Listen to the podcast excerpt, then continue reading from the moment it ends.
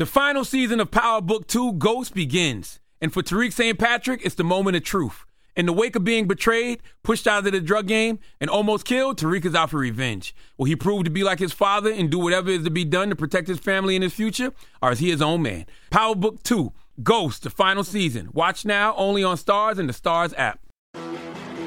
You know a spot, but not just a spot, the spot. Actually, with the 2023 Nissan Frontier, you know a bunch of them. But the key to these great spots? Being able to reach them in the first place. Your spot is out there. Find your frontier in the 2023 Nissan Frontier with standard 310 horsepower, advanced tech, and 281 pound feet of torque. State Farm Insurance knows that understanding and investing in our cultural identity is paramount in protecting our future. We know what it's like to go from nothing to something, to wish that we had better financial literacy when we were younger. Luckily, State Farm is here to help with funding programs like Project Ready, which is committed to education achievement and has already awarded over $11 million in scholarship offers to Black and Brown youth since 2021. State Farm believes that being better neighbors creates better communities. Like a good neighbor, State Farm is there. Welcome to Checking In with Michelle Williams, a production of iHeartRadio and The Black Effect.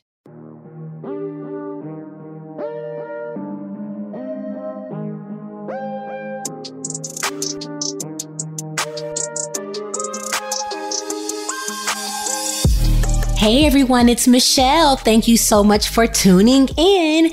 Listen, we've all seen the headlines how over half the country is suffering from mental health issues from the effects of the pandemic. What if I told you that my next guest has some amazing advice on techniques that can teach your brain to heal your depression or anxiety? That's coming up next, right here on Checking In with Michelle Williams.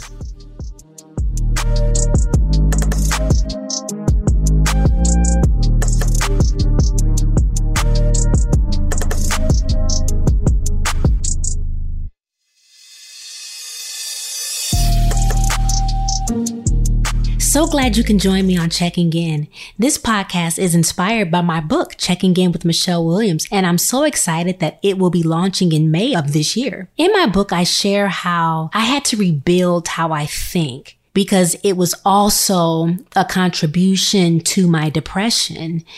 And um, the person that is going to be sharing on today's podcast is Dr. Caroline Leaf. And I've been following her for a couple years. And last year we began working together. I was so starstruck when she personally responded to me. I was like, oh my gosh, I can't believe it. And I just want to tell you guys that, you know, on this podcast, checking in, I want to create a space where the podcast and the episodes are relatable, you know? But I gotta warn you, when Dr. Leaf gets going, you gotta almost sit still because she is so, so smart.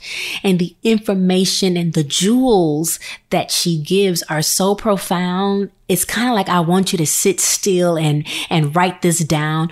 Or if you just happen to be riding home, you can listen to the episode, but when you get home, listen to it again because I'm telling you what is about to go down is going to be monumental and it is going to change your life. Since working with Dr. Leaf, you know, jointly uh, with my therapist, I kid you guys not, my symptoms of depression have truly lessened. And, um, this is not to make anybody a believer. Listen, depression is real. Anxiety is real. People that have bipolar depression or people that have schizophrenia, all of that, all of that is real. But in my case, my testimony today, since working with Dr. Leaf early in the summer, I think we started in July of 2020. Um, I have to be honest and tell you, definitely my symptoms of depression have lessened to the point I feel like they're almost non existent. But I think what she's been training me to do along with my therapist is how I respond to situations that would have triggered me or that would have put me down and would have had me sad for days. Days turn into weeks. Those weeks turn into months. And now I'm able to respond differently to situations that would normally anger me, piss me off, or hurt me. You know what I mean? And so I'm just excited for y'all to get into this week's episode. Dr. Caroline Leaf, she's my friend. We keep in touch and we talk regularly and she's amazing. And I'm so glad to have her on the show. So buckle up your seatbelts, get your pen and paper ready because she's about to give it to us. Thank y'all so much for checking in with Michelle Williams. I am delighted to have an amazing, special guest. And we're actually friends, and we try to make sure that we are intentional about checking in with each other. My guest is Dr. Caroline Leaf.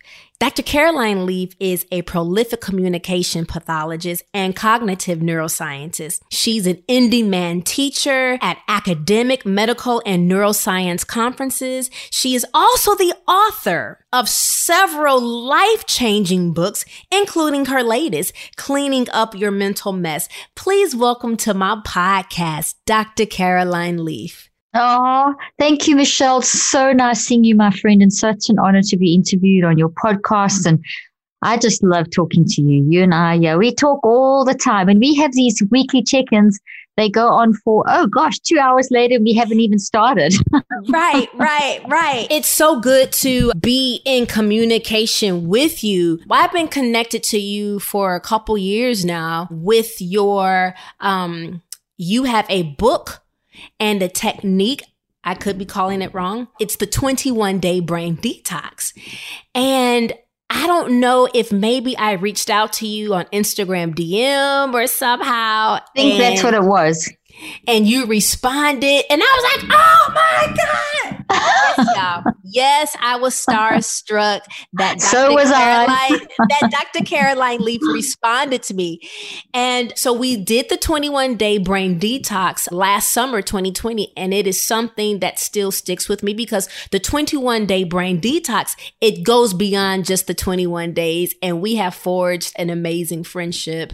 And hopefully you guys see more in store with the both of us. Yes, absolutely. Well, I was starstruck when you reached out to me. And, you know, it was just an instant connection when you just know that that is someone that you just soul tie there, there just that in the, in the mm. best sense of the word. And it was just so wonderful how we actually just for 21 days consecutively just talked through how to use our mind to change our brain. And, and it impacted, we reached thousands and thousands of people. And that was, yes. And, and I'm so excited about what the future holds for us working together, the scientist and the singer. Yes, the scientist and the singer. Now, listen, since I brought up the 21 day brain detox, although that is not what we're really discussing, but I'm sure people are like 21 day brain detox. Give us a little smidget of it. Well, Michelle, we can actually, it, it does relate to the current book because, I'm, and I've got the book here. I know you've got the book too. So that's Cleaning Up Your Mental Mess is my latest book, number 19. And that actually has my most updated version of the 21 day brain detox. I can unpack it in terms of, you know, the, what it really is and, and how it's developed and essentially it's a system for how to help you direct your mind to change your brain. So as our mind, and I say clean up our mental mess because if we're human, which we are, and if we're alive, which we are, we are making messes of our, of our lives all the time. And that's just being part of being human. But we don't have to accept that as the norm and we don't have to stay stuck in the mental mess. We are so powerful and so able to clean up our mental mess. And when we talk about we can clean up our mental mess. What does that mean? That means that we actually are using our mind to clean up our mind. And in doing this mind cleaning up mind, we're also cleaning up our brain.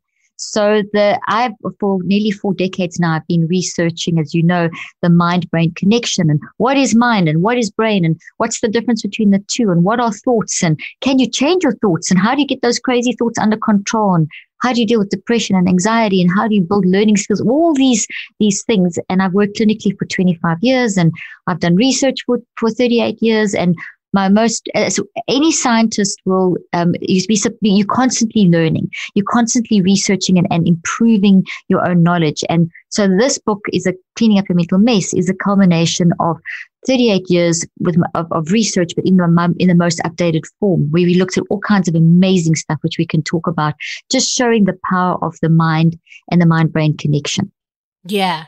So for those listening, there might be two people that probably just had an aha moment that said, wait a minute, the mind and brain are separate. They're two different things. Yeah, exactly. And so you to, to, to answer that question and also to just backtrack very quickly because I didn't fully answer your previous question. What's yes, the 21 day detox? So the 21 day detox, the updated version is in this book and it's called the neurocycle. I've from the, the extra research I've done, Michelle was an extra neuroscience and that kind of um, work in, in that area. I have updated the system and um, it's it's a system. It's not it's not replacing therapy. It's not replacing any self help tool. It's simply if you're alive, you're using your mind you, your mind never stops. You can go three weeks without food. You can go three days without water. You can go three minutes without oxygen, but you can't even go three seconds without your mind working. So your mind never stops. You wake up in the morning and your mind is online and you are responding to the text, the emails, the podcast, the work, the whatever you're doing, the news. And every, like right now, we are using our mind to process this conversation. People are hearing us. You and I are looking at each other. Some people mm-hmm. are seeing us. And that is all going into your mind your mind is processing it and it's building it into thought trees in your brain made of protein. So then to, from there to, to go to your next question, which is what is mind? What is brain? So everyone has, has, and knows what a brain looks like. So I just want you to imagine a brain in your mind.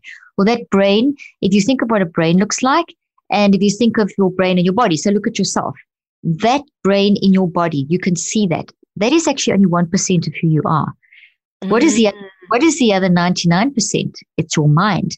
So, what is your mind? It's you. It's your unique way that you think and feel and choose. So, if you had to define mind, mind is how you think, how you feel, and how you choose. Thinking, feeling, choosing. My three fingers I'm holding up together. Those three things go together. You're always thinking.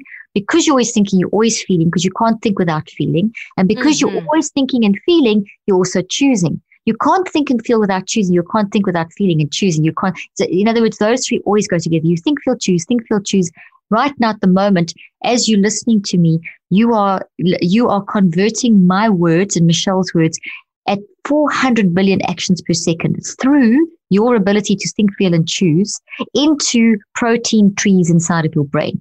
And you are changing your DNA of every one of yourself. Mm-hmm. As as you are listening to me now, and you're building memory into your mind. So your mind's got is is is like kind of outside your brain your brain and your body is this physical. I know this is kind of hard to, to imagine, but it's your physical and your mind is what we would call the non-physical.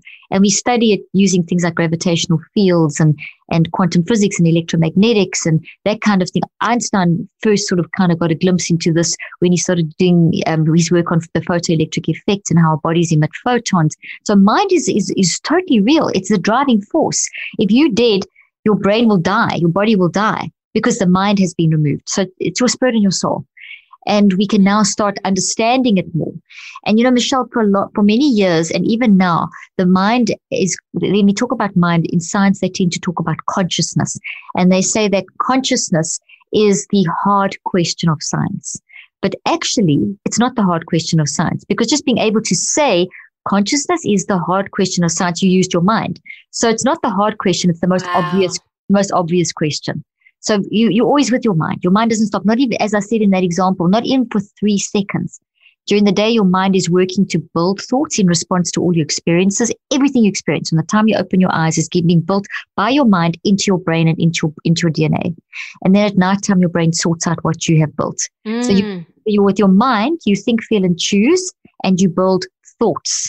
And thoughts are look like trees. So when you talk about detoxing the brain, we're talking about using our ability to think, feel, and choose and fix up those thoughts that we made that were messy. We don't always think, feel, and choose in the best way. So we don't always build the best thoughts because every time you think, feel, and choose in response to an experience, mm.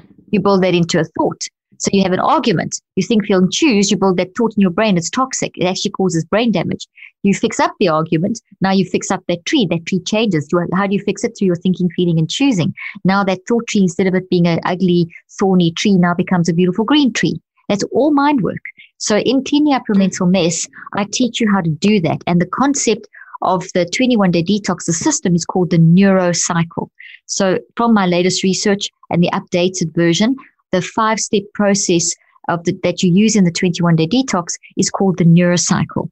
And in this book, I very practically explain what the neurocycle is, what it does in your brain, when you use it to detox your brain. And the reason we talk about 21 days is because we see that it takes cycles of 21 days to be able to use your, to self regulate your thinking, feeling, and choosing so that you can find all those toxic forests in your brain and fix them up and, and turn them into the healthy forests in your brain. And that's yeah. detoxing, identifying those toxic habits, those toxic traumas, those toxic reactions mm. that you've that have become established finding those, uprooting those, and working through those. And you use the neurocycle to do that in cycles of 21 days. The first 21 days, which is a very important cycle, each cycle is important, is how you find the toxic issue. We can talk about how to find it in a moment. I don't want to talk about too many things in one concept, but mm-hmm. you, you, in the first 21 days, you identify, so you gather awareness of it, and you, so you embrace, process, and reconceptualize. And then the second 42 days. So the second two lots of mm-hmm. 21 days. So 42 days, you, you grow it. You make it strong enough to change your behavior. So mm. what I yes. my research, Michelle, is that you can change your stuff in 21 days. But if you don't stabilize it, if you don't grow it strong, it won't change your behavior. So it takes 63 days to form a habit which and, and it's only habits that change behavior. So I said a lot there. I don't know if you want to unpack. So, that. well, the great thing is, is that if I'm hearing you correctly, um, as far as thinking, feeling, and choosing, I guess those are uh, verbs. So we have the power to change some things as it, as it relates to what we think, what we feel, and what we choose. Because I can wake up in the morning and I can think, "Oh gosh, we're gonna have a bad day." And then I can feel, oh gosh, I'm going to get rejected on the job. And then I'm just going to be choose to be mean and I'm just going to choose to stay negative about it because I know that this is what's going to happen. Exactly. That's exactly what happens. And it happens fast. It's happening on two levels. It happens on your non-conscious, in your non-conscious mind at about 400 billion actions per second, what you've just described. Mm-hmm. And on a conscious level, it's happening in about 10 seconds and seven to anything from three to 10 seconds. And that can set the tone for the day. And then everything else that you experience. So then now you, you wake up and you feel that. And then you read your first email. You're lying in bed having your coffee, reading your first email. And even to get your coffee, you used your mind because you can't do anything without your mind. Now you read the email and the email some other horrible whatever. And now there's three things that you're thinking, feeling, choosing. So you can be pretty worked up at that stage, which means that the two parts of your brain at that point would have started working out of harmony. You would have an increase, a decrease in blood flow and oxygen to the front of your brain. So your ability to be creative oh. and ah. and have cognitive flexibility and creativity will drop. Your impulsivity will increase and you start being driven by toxic patterns that are popping up from your non-conscious into your conscious mind. So we, we can have physical effects of negative thinking. Oh my gosh, so much so. So, the first half of the book, I actually have given the most updated research on how that happens. So, Michelle, we took two groups of people and mm. we did what we call a random controlled study. And I'm going to say this very simplistically, but it, science is really good. But you, we, when you, science is so important to understand why we do things that we do. So, to answer your question, every thought that you think is in an instant changing every cell of your body. This is how big it is. As as you're thinking now, you are you have got 37 to 100 trillion cells in your body. So just look at yourself now. That's 37 to 100 trillion cells. Every word that i'm saying you are processing through your mind. So you're thinking feeling and choosing about it. And as you're doing that you are influencing the dna of every cell of your body and you're building protein branches in your brain. So you're changing the structure of your brain. You're doing that. Now we do that all the time regardless of whether we're controlling it or not. We do that. That's just how you as a human how you designed. So what I am advocating is that if you are, if your mind is always changing, then why don't, and, if, and, and your mind then is changing your brain because your mind we said is thinking, feeling, choosing. Your brain is the physical. Your mind moves through the brain and the brain responds to the mind, but electrically and genetically and all that stuff. And you build these proteins. So it's not that the brain is making your thoughts. No ways. Your mind is making your thoughts and stores them in the brain. And then your brain uses those thoughts and, mm-hmm. and, and then be able to express ourselves. But that's still even the expression is, is even the brain using the thoughts is driven by mind. And even your expressing is driven by mind. So mind is controlling everything. So, and it's always happening. So my thesis statement or my argument or what I'm proposing in this book, Cleaning Up Your Mental Mess, is that in order to clean up your mental mess, if your mind is always going, and it's always changing. Don't you want to direct the change? Because if you're not directing it, you, have got it's changing in, in chaotic ways. It's creating mental messes. You're making wrong decisions. You're going all over the place. Yeah. One, one irritating thing into the next. Before you know it, your day spiraled out of control, and you're thinking. And then you start feeling anxious and depressed. Don't you want to be able to control it? Because if your brain's always changing, don't you want to direct that change? And that's what I have studied, and that's what I teach people to do as a neurocycle. That's what you're essentially doing with the, the right. 20 brain, brain detox. But I've taken it even wider that it's not just for detoxing traumas and bad habits, but it's actually a lifestyle. Um, okay. I'm teaching. I'm teaching you how to capture those thoughts and renew. You know, renewing your mind is a present continuous. You're supposed to always be renewing, and we're supposed to capture all thoughts, not just any thought now and then. We're making anywhere from eight thousand to one hundred eighty thousand thoughts a day. And on each thought, you can have a 100 to 200 to a 1,000 to whatever many memories because a thought's like a tree and a tree has branches. Trees have branches, thoughts have mm-hmm. memories and you making anything from 8,000 to 180,000 a day. I mean, that's an enormous amount of thoughts. You're supposed to be controlling how you make them. And the question is, can you? Yes. The answer is yes. Absolutely. The whole Absolutely. thing is that self-regulation. That's mind management. You learn to self, you learn to mind manage through self-regulation. How do you learn to mind manage through self-regulation? By using the neurocycle in every situation. And, and, and we can, if you want, we can unpack the different situations and however you want to go. Yeah. So we have definitely heard a lot. We've even seen things that say if you drink this concoction, um, your mind will be healthy. Now, I do know you also have a book um, that Think and Eat Yourself Smart. Think yep. and Eat Yourself Smart. I'm glad you had think and eat at the same time because it's more than just, okay, if I just drink this or I eat this leafy vegetable, I'm gonna be smarter and I'm gonna, it goes together. So tell us about the nutrition part as well and our thoughts because they both go together, but don't just think. I think you gotta eat better, but also do this, the neural cycle that you're also discussing. Exactly. So that's a really good point. So your mind controls everything, as you, you keep hearing me say. So in other words, your mind controls your heart, your brain, your digestive system. Your mind controls your immune system, your liver, your skin, your your eyes. Everything is controlled by your mind. It's the it's the generating, it's the energetic force that drives your mind. So you can and you can learn to control that, and it's a skill that you develop. So how so do I then, tell my mind no more honey buns? No. okay, so that's you find some you find some organic ones.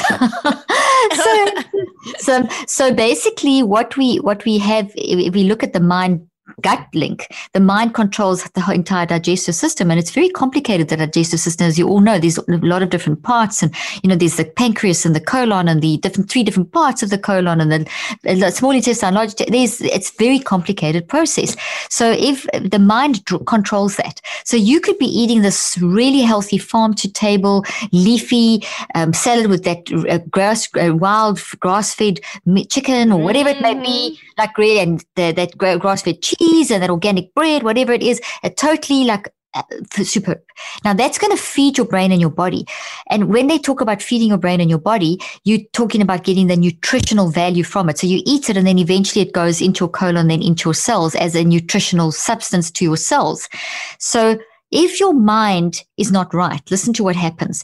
Because your mind controls right from when you put your food in your mouth, down your esophagus, into your stomach, into the colon, pancreas, gallbladder, everything gets involved. The whole goes into your large intestine, small intestine, eventually into your cells.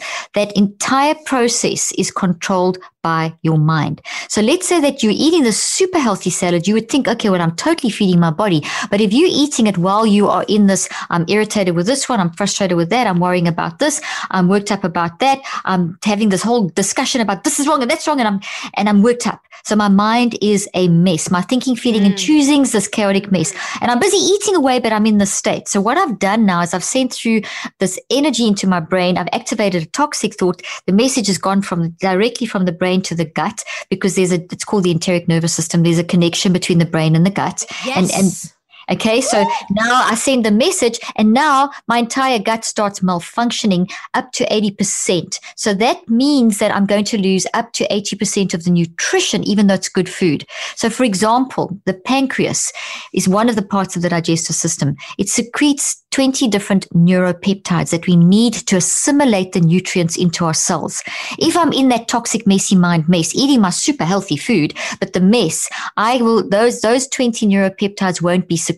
Maybe only one or two, or maybe not in the right amount. So I will lose up to 80% of my nutrition, even though I'm eating healthy food. Most people don't realize it. The final season of Power Book 2 Ghost is here, and no one's future is safe. After surviving a hit on her life, Monet, played brilliantly by Mary J. Blige, has to reckon with what led her to almost lose everything and to atone for the life she has forced her children to live. And on the other side of the coin, Davis, portrayed by the multi talented Method Man, is suspended and on the verge of losing his law license.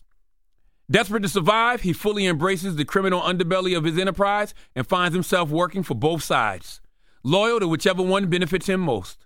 And then, of course, there's Tariq, who finds himself at rock bottom and facing threats from every angle. With his future in the game in serious doubt and his family's safety on the line, will he lean into the St. Patrick name and do whatever has to be done to get back on top? Like father, like son.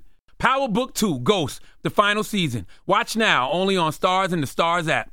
In the pressure cooker of the NBA playoffs, there's no room to fake it. When the NBA championship is on the line, every pass, every shot, and every dribble is immediately, undeniably consequential. The playoffs are the time for the real. Real stakes, real emotions, real sweat, real blood, and real tears. Trust me, I know what it takes to bring home a championship ring. The regular season is tough, but these games are a completely different level. Now is the time when legacies are made. The best team will bring home the Larry O'Brien trophy and add their name to basketball history. Will we see a battle between marquee franchises, or will we see a new champ be crowned? Which teams will rise from the chaos? Which teams will conquer? Which team is going to make this year their year. These are the moments of unscripted, pure entertainment that only happen on the hardwood. You've waited all season for this. It's time to take it to the next level. The NBA Finals continue. Tune in on ABC. There are moments in life that are so special that you have to capture them and save them forever. They are one of those once in a lifetime events, like your baby's first steps, the first time you bring your family pet home, or your daughter's first dance performance. With iPhone 15 Pro, more storage means you don't have to delete anything that can become a lasting memory one day. And it's important to be able to share these moments with family members who weren't there to see them in person. Store more, share more. Connect with iPhone 15 Pro on AT&T. Get iPhone 15 Pro on AT&T and get an iPad and Apple Watch for 99 cents per month each. AT&T. Connecting changes everything. Limited time offer requires 0% APR, 36 month agreement on each. Well qualified customers. Other terms and restrictions apply. See att.com slash iPhone for details. I was gonna say, I mean, you can be eating so healthy, but because of the mental mess, your gut, the whole digestive system, things are thrown off. I totally, ooh, I totally, totally can understand that. So when we talking about, you know, brain health is linked to gut health, what are your thoughts on brain and gut health as it relates to depression and anxiety? Okay, so that's an excellent question. So there's a gut brain interaction. So once again, always remember think, feel, choose is driving all of that. So as you are experiencing something, let's say that you've had these experiences in your life that you haven't dealt with. So let's say past traumas, um, and from whatever age, and you've got the, and they're in this forest of your mind. So they're these dark trees inside the green trees. Um, you know, just visualize a forest. That's the easiest way to understand what I'm about to say. Visualize a forest. That's what your brain looks like and what your mind looks like. Huge forests in your brain, it's like little protein forests and the teeny little forest, but lots of them with millions and millions of trees. And in your mind, it's this huge big forest. So just imagine a forest. And in the middle of the forest, there's this huge green patch, which is beautiful, exquisite trees, gorgeous. On the outside of the forest, there are beautiful trees, green trees, not as beautiful as the middle, but they're beautiful. Some are tiny, some are big. And then in between, there's clusters of dark trees. That's kind of what our mind looks like and what our brain looks like. It's this mixture. The dark center down the middle of these perfect trees is our wise mind, our made in God's image mind, or as scientists call it in terms of neuroscience, are wired for love design. We don't have any wiring in our brain for anything that. toxic. Wired for love. That love we design. are wired for love. We wired that's, for love. So that's another. That's I know that's another whole topic of discussion. It seriously is. But baseline is that your entire brain and body are not wired for toxicity. Your mind is wired for optimism. So we not we don't because we made in God's image. So it all makes sense. We wired for love. Survive and we wired for survival. Survival. Y'all hear that? God is love. We're wired for love, and we're wired for love by God, who is love. Exactly. And the core of who you are, neuroscientifically and neurobiologically and biologically, is all love design. So the proteins vibrate in a certain way. For example, you can take your you can take your heart and you and the way that the, when you are operating in love, your heart functions differently in terms of blood flow, electrical flow, um, the vibrations, um, the way that the arteries dilate. So if you're operating in love, your dilate your arteries will dilate correctly, which means that there's going to be good blood flow through, through your body. You're going to get more blood flow and oxygen to your brain. So you're going to think more clearly and you, you release a, a hormone in your heart called a, an atrial natriuretic factor, which moves through your brain and your body and it makes you feel calm and peaceful. I mean, that's the wired for love. So when our mind's a mess, um, if our mind's not a mess, that's what happens. But if our mind's a mess, the blood flow in our heart doesn't work properly. The arteries constrict. They don't, and, and now you've got less blood flow flowing through your, to, through your body, less blood flow and oxygen to your brain. So now you can't think clearly. So now you ah. get so, the, so every part, same thing now with your gut, the same thing. Your gut is lined with neurons. Neurons are the things in your, are the neurons, same neurons that are in your brain. You have the same neurons in your gut. You have 300 million neurons in your gut. It's the same amount as in your spine. So, in other words, as you are, as your thought is formed in your mind, it hits every part of your body. It's not just the gut, but the gut's just very well studied, and and the heart brain connection is very well studied, and we know a lot about that. But every single part of your body is connected to your brain. But the gut brain specifically that you asked about. So, as you are are thinking, immediately there's a message to your gut. That is why you can get a gut ache, bloatation, cramping, GI symptoms so quickly when you're upset or when you're feeling anxious or depressed. You, you'll get that reaction because whatever you have, whatever you are feeling is there, is linked to what you have, what you have chosen and what you've thought. Remember thinking, feeling, choosing yes. is mixed up together. So if we're feeling depression, that's a, a symptom of an underlying issue. So we have to look at our feeling and think, okay, what were my choices? What were my thinking and what were the thoughts that I built as a result of thinking, feeling, and choosing? And what was my perspective and what's the root? Yeah. So, depression and anxiety, as you and I've discussed many times, are not illnesses like we are currently told, which is very limiting and has actually increased um, the problems with mental health because labeling people science shows limits their ability to heal which is terrible. But when you tell when you tell a person it's okay to feel depressed because it's not an illness, it's an it's a symptom of an underlying cause. The anxiety symptom of an underlying cause. The psychotic you, break symptom of is uh, yeah. Oh, I'm sorry. Go ahead. No, no, no. Go ahead. So it's a symptom. No, no, no. Go ahead. You can interrupt at any time. I don't mind. Um, did you want to? Did you want to clarify something? No, I thought I just making sure I wasn't wrong when I I think depression is not a response. It is a symptom. It, depression uh, is a yes. It's a symptom. Yeah, it's a symptom. So it's a warning signal.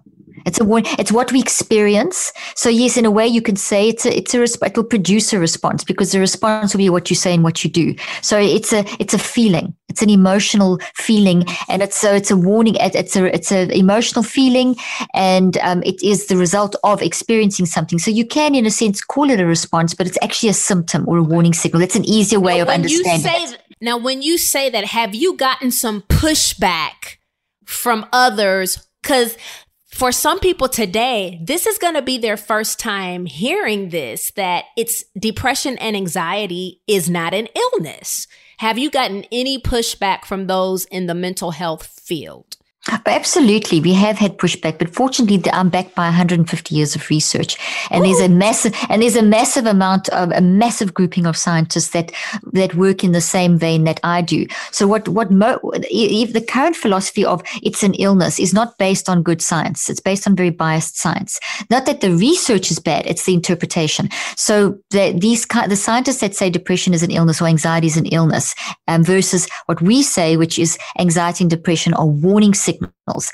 And and um, the, the, the difference between the two is that they, they'll do studies where they'll get people to say, okay, tell us how you feel and um, tell us what this picture means, and they tell you all these sad things and whatever, and then they've measured that what's the response in their brain. So here's the thing: They asked the people to think, feel, and choose about something, and then they measured the response in the brain. The brain is a responder, but then they interpret that and say that part of the brain's generating depression. So then they say that depression, and then they'll do they'll do um, various different tests, and they'll see that there's a, a, a, an imbalance in chemicals, or there's the blood the blood flow is not uh, there's too much cortisol, too much homocysteine, or serotonin has dropped, or dopamine has dropped, or something like that.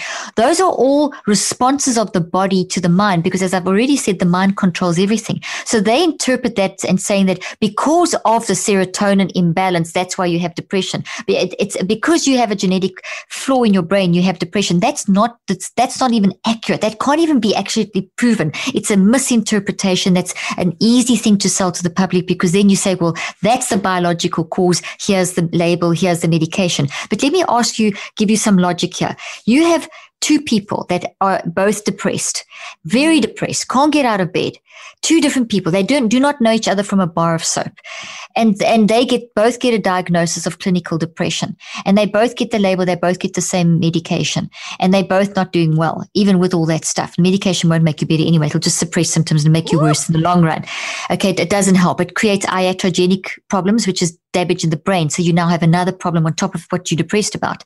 So now if I say two people have got clinical depression, am I doing them justice? No. Because if I take person X, they have a whole story about why they're depressed. Why? So the mm. depression is a symptom of they maybe had extreme trauma. They were maybe in just came out of a terrible marriage. They may have lost someone. The other person's narrative is they they they're living under the most terrible racist environment and they've gone through terrible they've been this has happened and they've had police coming to their door and they've had this one being and so those are two different stories.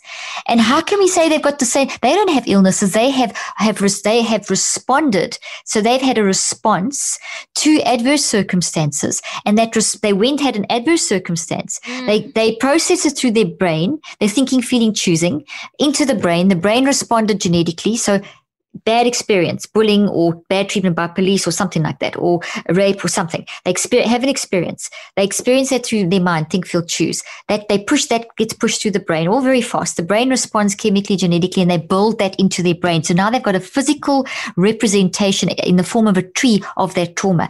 That is toxic. It's causing damage. The brain's wired for love. So what's the brain going to do? The brain's going to try and get rid of it. Like the immune system, we all know now the immune systems are fighting COVID. Your yes. Immune, okay, so now in the same way that, that in your immune system fights COVID, the immune system of your brain fights a toxic thought. How does it fight it? It sends out warning signals. What are the warning signals? Depression.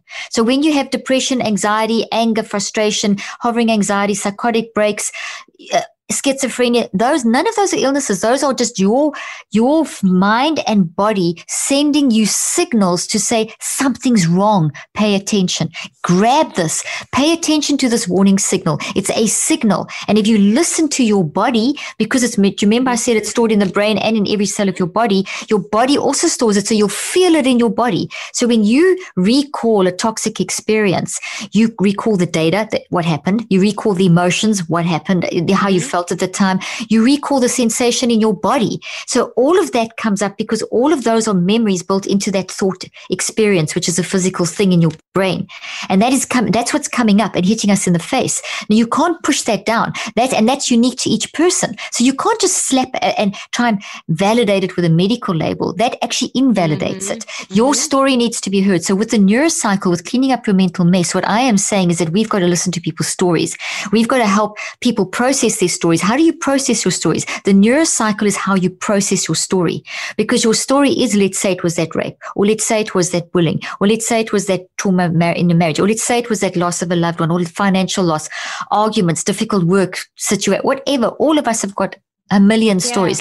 Let's take any one of those. I think what's so, what is so amazing is that I think when people hear this, because I know you freed me as it relates to my um, dealings with depression. Once we started working together, this is truly my testimony. I mean, I'm choosing to believe because I live with myself. I know what my body is. Just those symptoms lessening just by sitting with you and you sharing what depression and anxiety is. So I also feel like those of you guys that are listening, it's not something that you have to be ashamed about. Not at all. Because, you know, when you label it as an illness, it's like that's part of the reason that the stigma of depression is put on it or the stigma is out there. You mentioned something about our bodies and our thoughts being able to fight immune system wise, we can fight COVID, we can fight negative thoughts. What has, what have you been seeing as a neuroscientist during the pandemic of how people are coping? So that's, that's such an excellent question. And obviously the shock of everything was an acute trauma. So everyone globally experienced acute trauma of when this disease that like in this century, how can we have things like this? It's so insanely crazy that we with our advanced technology are now restricted in our homes and, mm-hmm. you know, that shock of that. So the shock is is always, you always, acute trauma is always very traumatic. So we've all got a bit of acute trauma, which then went into a bit of long term trauma because it's been going on for quite long and there was so much uncertainty surrounding it. So we certainly all have got a tree in our brain that is very dark. Think of that forest. You've got a cluster of trees of the uncertainty, of the shock, the acute trauma of a threat mm-hmm. in this mm-hmm. day and age of, of such a global threat. First time in history that mankind's facing the same global enemy. Then all the confusion, all the memories in that tree of the confusion between the scientists, the fighting amongst the politicians, the mixed messages with masks, the reactions of the public and the two diverse hmm. camps and the bipartisanship and the nonsense that's been going on, you know, and, and you're sort of thinking that that's, that in itself is very traumatic. So we've got inside of all of us in our own experience of this, we've got this toxic tree. And that's why it's so important that, I mean, that, that in itself, that toxic tree, because it's the root is uh, all the things I've just described. And then the roots are the, the origin story as the pandemic started, yeah. etc then your tree trunk would be the perspective. This is scary. I'd have uncertainty. The branches of the tree would be the, the sort of behaviors and the emotions. Like, what do we do? How are we going to handle this? What about my finances? I've got to stay in this, what, if, you know, grief and loss. Am I going to die? What are school kids? All these things, which then infl- that, that, that combination of the roots, the trunk and the branches will then produce mm-hmm. your words and your actions. So is that something you guys are currently studying now? Will you or have you? Yes, there is a lot of research showing that there is this acute and, and um, long now becoming long-term traumas and it's producing the way that there's there's a lot of studies showing and there's different and I can give you a brief summary of sort of some of the things that, that are going on. But from from the work that I'm doing and I didn't specifically do work during COVID my my research that I just finished that's in this book is just just prior to COVID but we already were in a huge mental mess prior to COVID. Ooh. just be, just before COVID hits we had another trauma. So here's the trauma tree of COVID which is generating the signals of depression and anxiety and worry and and all that kind of thing because that whole story that I've just painted in that tree has is generating all these symptoms. So in order for us to manage, just to answer that one question, and then we yeah. can talk about the prior and the, and the future and what other research is going on, just very quickly, we have to recognize that the symptoms of anxiety and depression are, are normal reactions to adverse circumstances. So if as soon as we gather awareness of that, so then That's then so we can good. they yeah. are normal reactions, people. It is okay. I just want to keep stressing. Yes, it's okay. It's okay. And what we see from the brain science and the research to heal from something like this, we can't push it down. We can't label it. We can't medicate COVID, uh, COVID anxiety away. What we have to do is we have to face it as a community and as an individual. We have to recognize, first of all, that it's okay. We have to embrace it. As soon as we embrace something, as soon as we gather awareness of it, which is the first step of the neurocycle, you, we see neuroscientific specifically that that's that talk tree that I just described, it's now in in conscious awareness. So all the little branches are now weak. If a branch is weak on a tree, you can snap the tree off, the, the branch off easily. So by being aware, by saying, mm-hmm. okay, I, it's okay to be depressed, okay to be anxious. I know this is, not, I can embrace this. I can, I can deal with this. It's okay. Accept it. Embrace it. Like picking apples off a tree. You choose how you're going to embrace it. That weakens it. When something's weakened, you can change it. You can deal with it. And then you can work through the whole thing of how and create the antidotes and reconceptualize how you're going to manage each of those elements in your life on your own and together in community. That's extremely so, important. When we say it is okay to embrace the depression or anxiety, what do we say to someone who feel like they've just been depressed for 30 years? Or we might know people, it seems like they have been depressed for years. Or say for me, maybe my symptoms of depression started around the seventh grade. and they were kind of teeter totter in and out of my life definitely um and it it wasn't until i was in my 30s that there was a air quote diagnosis like oh this is depression so if we tell somebody that is a natural response like i don't want people to have symptoms of depression for 30 years Okay, so so it's such a beautiful point that you've pointed brought up is that when we talk about having, you don't want to have someone to have symptoms of depression, but the only way to manage that is to accept it and then to change it. So okay. what? Do, so we've got to embrace it, and then we can process it, and then we can reconceptualize it. So it's a bit well, like which is this. why when I met you, and we started talking about this, those symptoms lessened, or I'm like, wait a minute, where's depression? What? You That's know, I'm amazing. almost I'm almost looking for it. Nah, I, I want it to stay where it is. but and, and, if it does come, you're not scared because you know how to manage yes, it. And that's you, and that's what that's what this whole process of mind management is doing through the neurocycle. Well, and through the processes. And, right. So when we started working together last summer, you already know an incident that happened, right? But I didn't stay there. I didn't stay in that depressed state no. long. I was no, you were, I was disappointed. Yeah. I was angry, but that would have kept me down for months. Probably. Okay, so so let's yes, let's take what you did. You had an issue happen, mm-hmm. and it was making you feel very depressed, anxious, frustrated, angry. Yep. Yep. So those are so those are your warning signals. So what you did was you gathered awareness, but you took control. You didn't just sit under the tree that imagine a big, huge apple tree and it's full of apples and you bump it and you're sitting under and all these apples fall on your head. And th- that's, that's what it could have been. That's a mental mess where there's all this stuff that's anger, depression, and it's just like hitting you. You didn't do that. What you did was you applied a neurocycle. You did the 21 day detox. You actually got yourself under control. You self regulated through mind management. So what did you do? You went through the process of you stood back and you said, I'm not going to let the apples fall on my head. I'm going to gather awareness of the apple. So you went and yeah. you went and picked the anger apple. You gathered awareness of the anger apple. You put it in your basket. Gathered awareness.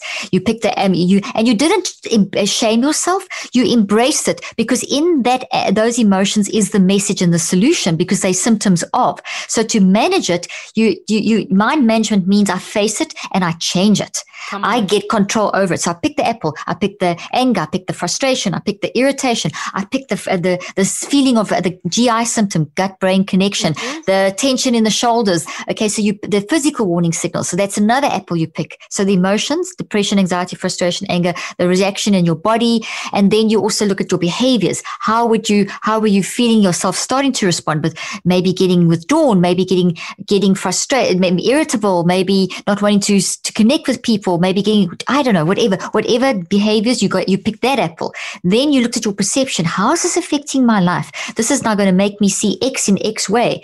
And I'm being very broad because it's your private story, but I'm just showing the process that yeah. you went through. So you gathered awareness of four apples the emotional apple, all the emotions, the physical apple, all the physical symptoms, mm-hmm. the behavior apple, all the behavior warning signals, and the um, perspective, the perspective warning signals, emotional, physical, behavioral perspective. Then you went to reflecting. You started saying, okay, here's all my apples. Now, objectively, Michelle steps into the middle of the forest, that green part, the wired for love, made in God's image, wisdom, yes. which is our core. And Michelle now splits into two. Michelle the wise, I like that. Michelle the Wise and Michelle the Mental Mess. And from the situation. And Michelle the Wise is the one picking the apples and telling, saying, Michelle the Mess, give me the apple. What, what, tell me about it. Tell me about it. So there's an objective, clinical, loving, safe environment. Then you reflect. And Michelle the Wise says to Michelle the mess. And I mean, I, am using you as the example because you brought it up. We could use yep. me too. Uh-huh. And in my podcast, I'm very open and honest about all this stuff too. But we then start reflecting. Why do I feel the anger? Why do I feel this physical symptom? Why do I feel the frustration? And you ask, answer, discuss, ask, answer, discuss, which starts revealing. Then you, third step, you write down and into that metacog form, into the form that your that activates your brain to to pull the two sides of the brain together to start getting mm. the reasons why. Then you go to the fourth step, which which is which is you look at what you've written over the that time period. Uh, in this, you, you did this daily for for a period of twenty one days, yep. and that you looked in the fourth step. You then reanalyzed. You looked for triggers. You looked for patterns. You looked for antidotes, and you reconceptualized. You mm-hmm. you mm-hmm. deconstructed mm-hmm. and you reconstructed, and then you went to an active reach, which was okay. So it's okay. Maybe your active reach reach in an action. For today, you did those five steps in 15 minutes. So three minutes per step, more or less, three to five minutes per step. And uh, the active reach for today, because it closed, you don't go on all day long doing this. You just do it for a limited compartmentalized time. And your active reach was, okay, it's all right to feel anger. Maybe that's what it is. And then yeah. tomorrow, tomorrow you, you repeated the same five steps. You picked up from where you ended the day before and you gathered awareness. Okay, what did I gather? Where did I end off yesterday? Let me gather awareness of where I ended yesterday. What do my apples look like today? And so you go through the five steps. And so you did that for 21 days. By 21 days, you had deconstructed and reconstructed that this thing was not controlling you. You built a new thought. So you had done this. Here's an, another analogy. Over the 21 days of that situation, that situation was an ugly house. Imagine an ugly house full of mm-hmm. mold and ugly rooms and dark and just absolutely disgusting. And you've bought this house and you're going to renovate it. So you first take photos of how ugly it is because it's in a great area, but it's ugly. You knock yes. the house down and then you rebuild the house. So that's what we've done. You've identified you the ugly. Mm-hmm, in which we all have the power to all of it exactly so the five steps did that found the house took the photos dug, uh, broke it down, and by 21 days, you have built this beautiful new house. You've got this beautiful new mental space. You still remember how it was, but you're not living there anymore. You've changed how that incident is going to play out into your future. Yeah. And yeah. then you practice for another 42 days. You practiced, you had a final active reach, found one active reach, and that one active reach was one overarching, that's how I was, this is how I am, and I'm eh, that situation is not going to affect me. This is now how how I'm going to move forward from this incident and that little statement you then practice saying for 42 days. You put it into the app and it popped up seven times and it, you, you practice for seven days. So that little that first 21 days of doing those five steps every day on that incident grew a little tree in that forest. And by the yes. 21 days, it was a bit bigger. But by 42 days, it was a big, strong tree. A big, strong tree, which we know trees and oxygen. You're able to breathe. And guys, everything that she is telling us, even as far as these steps, obviously, this is what happened to me is that it can help reduce anxiety and depression up to 81% according to clinical studies. And these are studies that Dr. Caroline herself has done and has studied rigorously. So like I said, doing these steps it has been helpful for me doing the work, processing it. And like you also said, be aware of your emotions. It is okay to say, I'm angry because we are in a society and maybe, I don't know if maybe it's men or just people that are really successful. You're almost taught, maybe not, um, hands-on wise but you're almost taught to keep your emotions in because you if i'm if i'm angry or sad i can't work. I got to stay creative. Or if i'm if i show my anger my kids won't eat today because i'll be too angry to make their lunches for school. Or or the husband who feels like he can't show his anger he can't show his emotions. You can't show your sadness but you're telling us and you've been encouraging us no you got to be aware of your emotions the final season of Power Book 2 Ghost is here, and no one's future is safe. After surviving a hit on her life, Monet, played brilliantly by Mary J. Blige, has to reckon with what led her to almost lose everything and to atone for the life she has forced her children to live. And on the other side of the coin, Davis, portrayed by the multi talented Method Man, is suspended and on the verge of losing his law license. Desperate to survive, he fully embraces the criminal underbelly of his enterprise and finds himself working for both sides loyal to whichever one benefits him most. And then, of course, there's Tariq, who finds himself at rock bottom and facing threats from every angle. With his future in the game in serious doubt and his family's safety on the line, will he lean into the St. Patrick name and do whatever has to be done to get back on top? Like father, like son. Power Book 2 Ghost, the final season. Watch now only on Starz and the Starz app. In the pressure cooker of the NBA playoffs, there's no room to fake it. When the NBA championship is on the line, every pass, every shot, and every dribble is immediately, undeniably consequential. The playoffs are the time for the real. Real stakes, real emotions, real sweat, real blood, and real tears. Trust me, I know what it takes to bring home a championship ring. The regular season is tough, but these games are a completely different level. Now is the time when legacies are made. The best team will bring home the Larry O'Brien trophy and add their name to basketball history. Will we see a battle between marquee franchises, or will we see a new champion crowned? Which teams will rise from the chaos? Which teams will conquer? Which team is going to make this year their year? These are the moments of unscripted, pure entertainment that only happen on the hardwood. You've waited all season for this. It's time to take it to the next level. The NBA Finals continue. Tune in on ABC. There are moments in life that are so special that you have to capture them and save them forever. They are one of those once in a lifetime events, like your baby's first steps, the first time you bring your family pet home, or your daughter's first dance performance. With iPhone 15 Pro, more storage means you don't have to delete anything that can become a lasting memory one day. And it's important to be able to share these moments with family members who weren't there to see them in person. Store more, share more. Connect with iPhone 15 Pro on AT&T. Get iPhone 15 Pro on AT&T and get an iPad and Apple Watch for 99 cents per month each. AT&T connecting changes everything. Limited time offer requires 0% APR 36 month agreement on each. Well qualified customers, other terms and restrictions apply. See att.com slash iPhone for details. You can't change what you're not aware of, Michelle.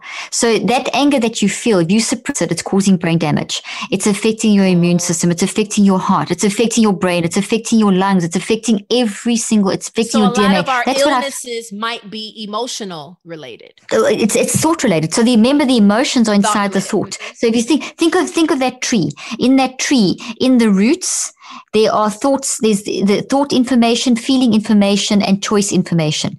In the branches, there's thought information, feeling information, choice information. So everything related to that concept is in thoughts, feelings, and choice categories, and it's all in the branches. So when you pull up a thought, you're bringing up thoughts, feelings, and choices, all of it together. It all comes up as one big whoosh, and you experience that through your body. And what what the neurocycle teaches, and the whole cleaning up your mental mess concept is how do I manage that?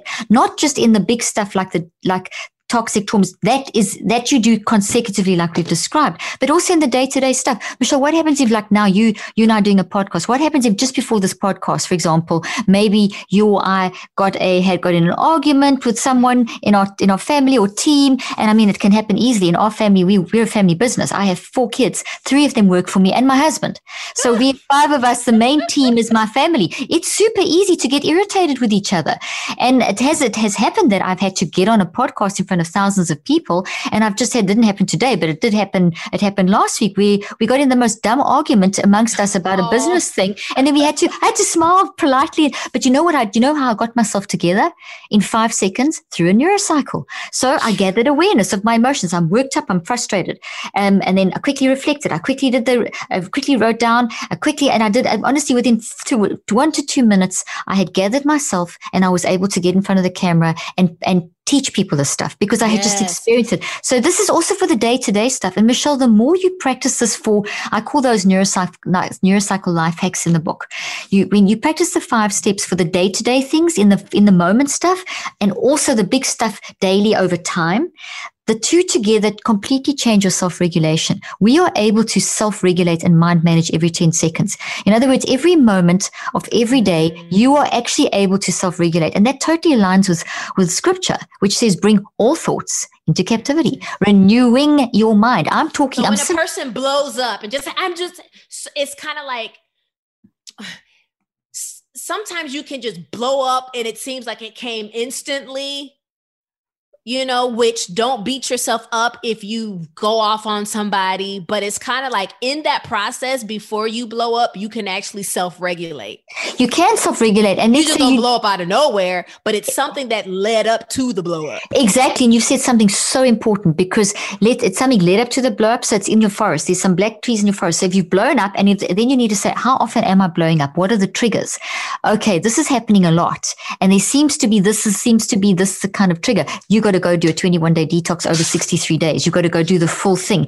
Why do you keep blowing up? There's a reason. That's the symptom of something going on. And if you don't find the underlying cause, you're just increasing your brain damage, weakening your immune system. You know, Michelle, in my research trials, what we showed was we had a control group and an experimental group. And the control group didn't get the neurocycle. The experimental group did get the neurocycle. And both of them got tested. In their, their brains were tested. We did all the neuroscience, QEGs, we did blood, we did DNA stuff, we did um, psychological stuff. And the most important is we did the found, we asked them their narrative. So we looked at everything, the whole mind brain link. Okay. A lot of the, and what we found is those in, in the in the experimental group that got the neurocycle, they started off like we had people coming into the study that were severe, suicidal, totally depressed. They weren't sleeping. They were giving up on relationships, their jobs. They were like giving up on life. Like this, one of the one of the subjects actually said this is like their last thing before they check out. And that particular subject's actually, and that person's story is in the book. Obviously, I've kept their, their it's anonymous, but it's a subject X, and I've actually put the there's the book's got some beautiful colored um, brain uh, brain yeah, um, you head yeah. maps and stuff. And I put that now that subject is super interesting because that subject at the beginning of the study came in totally depressed, totally anxious, not sleeping, relationships shot, not coping at work, cognitively impaired, not wanting to get out of bed most days, so mm. anxious when they were awake, ruminating, overthinking, imposter syndrome. I mean, you you name it, okay? And they had, and this person was in their mid thirties, young. Okay, still young. When we tested them, just the the, eh, the inflammation in their body was terrible. The HPA axis, cortisol was crazy. Their narrative was so sad. Their psychological tests were like they were extreme. Okay, and in other words, everything was bad. Literally everything, even their DNA. Now, if you think of, you've all seen Jurassic Park and you think of that little DNA ladder in Jurassic Park. And if you pull out the DNA, if you pull it apart, you'll get chromosomes. Chromosomes look like X's. So if you make an X with your finger and think of your fingernails, your fingernails are telomeres. Telomeres, and I know this is science, but this is so unbelievably significant and incredible in our design, just to show you how important this is. You have telomeres, millions in every cell. And these telomeres are, are directly like they're like a barometer of your mental mind management, your mental mess, your emo- your thinking, feeling, and choosing, your mind. Mm-hmm. So if you're a mental mess, those telomeres shorten. Why, why is that important? If they shorten and get weak, they don't make healthy cells. Why is that important? Because every second you're making over a million cells. You and your body, you are making right now as we're talking over a million cells every second. The quality of those cells is based on the telomeres, which is based on your, men- your mind. So if your mind's a mental mess, they're going to be messy. We saw at the beginning of our study, those people, especially that particular case that I'm describing yeah. now, their telomeres were so short. Now we can understand that in terms of what we call biological age. So just bear with me here. and Listen to this. It's phenomenal. This person was in their mid 30s. Their telomeres showed us that their cell health, which meant that their biological age of all of their body, their brain, heart, lungs, skin, kidneys, pancreas, gut, everything was of a 70, 65 to 70, 70 year old sickly person.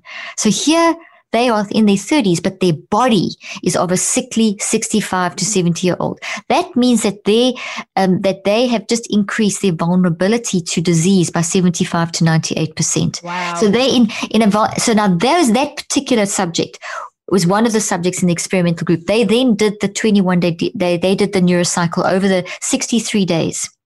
And it was in there, it was in an app form. So it's everything that's in the book, Cleaning Up Your Mental Mess. So in, in the app. Yep. It's in Which the app. It's a brilliant app.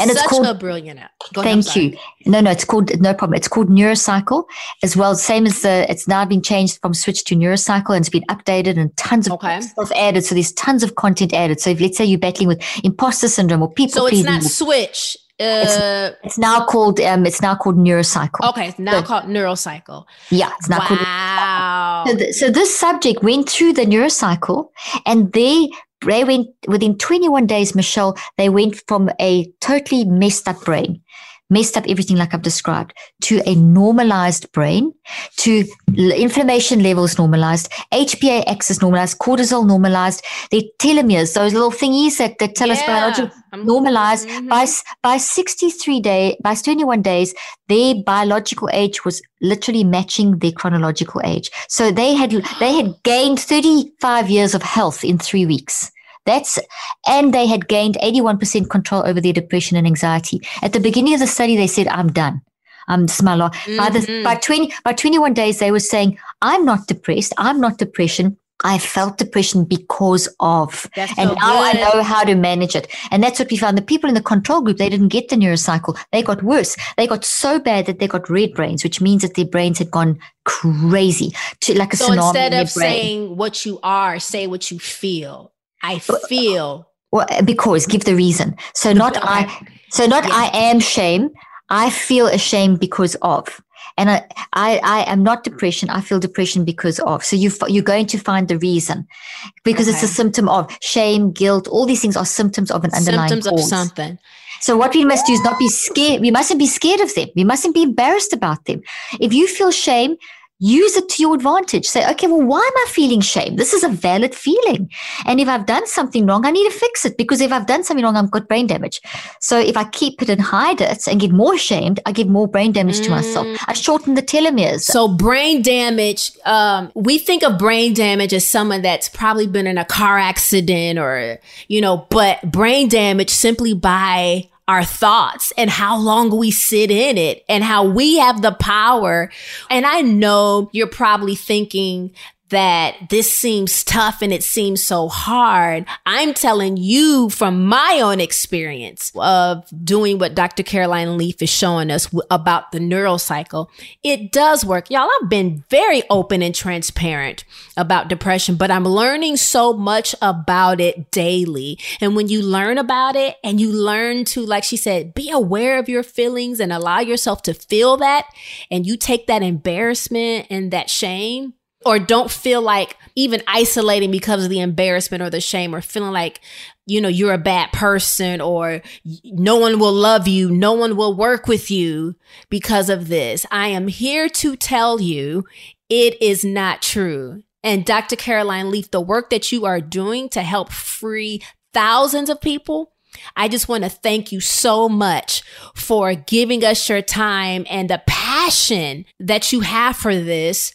Actually, this is a question I should have asked, and then I'm going to close. Where did the passion to be in this field come from?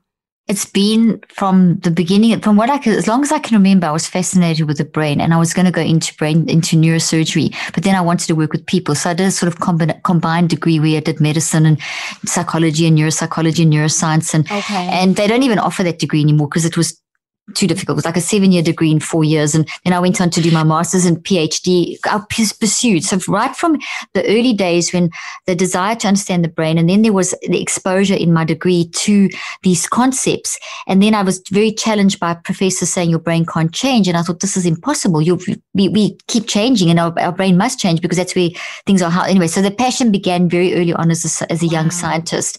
And I started working with people with very, very severe brain damage. And I tell a story of a young young girl who changed uh, unbelievably in over a period of, of just eight months. She had a terrible car accident. She was incredibly, mm-hmm. um, she was a, a, very poor academic student, had a terrible car accident, got even worse, was written off as a vegetable. Her parents approached me. It was, I was a very young scientist then. This is like 35 years ago, one of the first subjects I worked with. And long story short is I taught her the, that version of the neurocycle. It's not even close to what's in this book. It's like the first version of it. And she went from being literally written off as a vegetable to finish she lost a whole year of school. She managed to catch up, finish school with her peer group, finish 12th grade with her peer group. And not only that, she went on to get degrees afterwards. And not only that, she actually was a very bad student, a poor student. She couldn't do math or anything. She ended up finishing school with brain damage, having done the neurocycle in its early version, being a math genius. You know, wow. it's those stories. It was, and I can tell you a maybe thousand. Uh, I need, maybe just, I better, I better stick with the neurocycle so I can get good in math. Brain building. I don't, I don't oh. like math at all. But that's a thought that I can change. I love math and math loves me. Dr. Lee, y'all, please, where can we find you? drleaf.com is my webpage. My Instagram handles Dr. Caroline Leaf. And you can get the book Cleaning Up Your Mental Mess wherever books are sold. You can go to get drleaf.com. You can go to the Instagram page, Dr. Caroline Leaf, or you can go to cleaningupyourmentalmess.com and it'll take you to all wherever, wherever you buy books. Yes. We are so excited, you guys. Cleaning Up Your Mental Mess is out right now. You can go and get it. Dr. Leaf, my friend, thank you so much. Thank you. Thank you. I love talking to you. We just, yes, you, you're so special. Thank you for being so vulnerable and open about your story. And thank you for using this and showing how it's helping people you've how it's helped you now you're helping people thank be able to so change much. so thank you thank you and i appreciate you and um, the vessel that you are well everybody that's it for today with checking in with michelle williams thank you so much for tuning in All right, now, y'all. Didn't I tell y'all this time with Dr. Caroline Leaf was going to be mind blowing? Didn't I tell you it was going to snatch some edges and just, oh my gosh? Listen, I'm sitting here speechless. This is what happens every time she and I talk, by the way. So we talk about stuff personally, but I'm telling you, she, oh, y'all, I can't. My ooh, one of my favorite parts was when she talked about how we are wired for love. So if we are made in God's image, and if we know that God is love, no wonder we are wired for it. But somewhere along our journey, things happen and we forget who we are and we forget whose we are. So never ever forget what you're wired for. You are wired for love. Now, that doesn't mean somebody is not going to try you. It doesn't mean that there won't be circumstances that make you sad. But man, how, oh, if our response can be out of what we're wired of, which is love, I'm telling you, I think that we can make change. I think we're waiting on other people to make change. I think we're waiting on other thought leaders and presidents. But if we just respond out of what we're originally wired out of, which is love, that change is actually can start with me. That change can actually start with you. Another one of my favorite parts was when she ta- was talking about our gut health and brain health. And there's so many jewels and how our mind is what we think, feel, and choose and how we have the power. We can be our own brain surgeons. That's what neuroplasticity is, right? That word itself, we have the power to change the brain and our mind, which is connected to our body, which is connected to our soul. Y'all, listen. Ooh, honey, I, I need some chamomile tea after this. This has been beautiful. I'm excited, you know, to continue to have a range and a variety of friends come on this podcast. I'm so grateful for Dr. Caroline Leaf. I mean, she's been doing this over 38 years. She comes from South Africa, by the way. So if you're wondering where that accent comes from, she's from South Africa and she now resides here in the United States in Dallas, Texas with her and her amazing, beautiful family. So I'm glad you guys got to tune in. Please let me me know your thoughts on this episode. And don't forget to pick up her latest book, Cleaning Up Your Mental Mess. Thank you for checking in.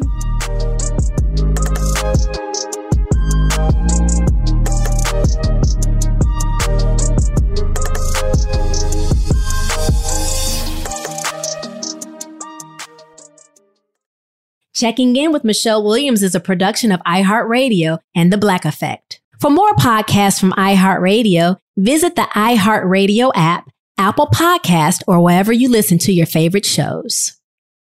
This episode is supported by FX's Clipped, the scandalous story of the 2014 Clippers owner's racist remarks captured on tape and heard around the world.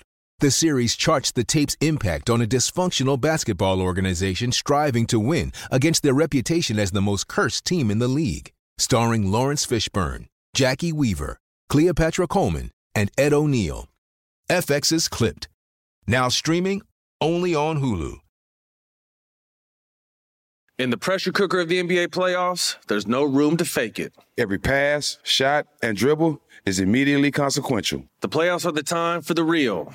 Real stakes, real emotions, real sweat, blood, and tears, real legacies. Which teams will rise from the chaos? Which teams will conquer? Which team is going to make this year their year? You already know when and where to find these moments of unscripted, pure entertainment. The NBA Finals continue. Tune in on ABC. The following is a high five moment from highfivecasino.com. I won! Yahoo! Private, put down your phone. This is the Army. Sarge, High Five Casino is a social casino. It's on your phone, goes wherever you go. I win free spins, cash, prizes, free daily rewards, over 1,200 games. I won again. Platoon, present cell phone. High Five. High Five. Casino. Casino. Win at High Five Casino. Com. High Five Casino is a social casino. No purchase necessary. Void where prohibited. Play responsibly. Conditions apply. See website for details. High Five Casino.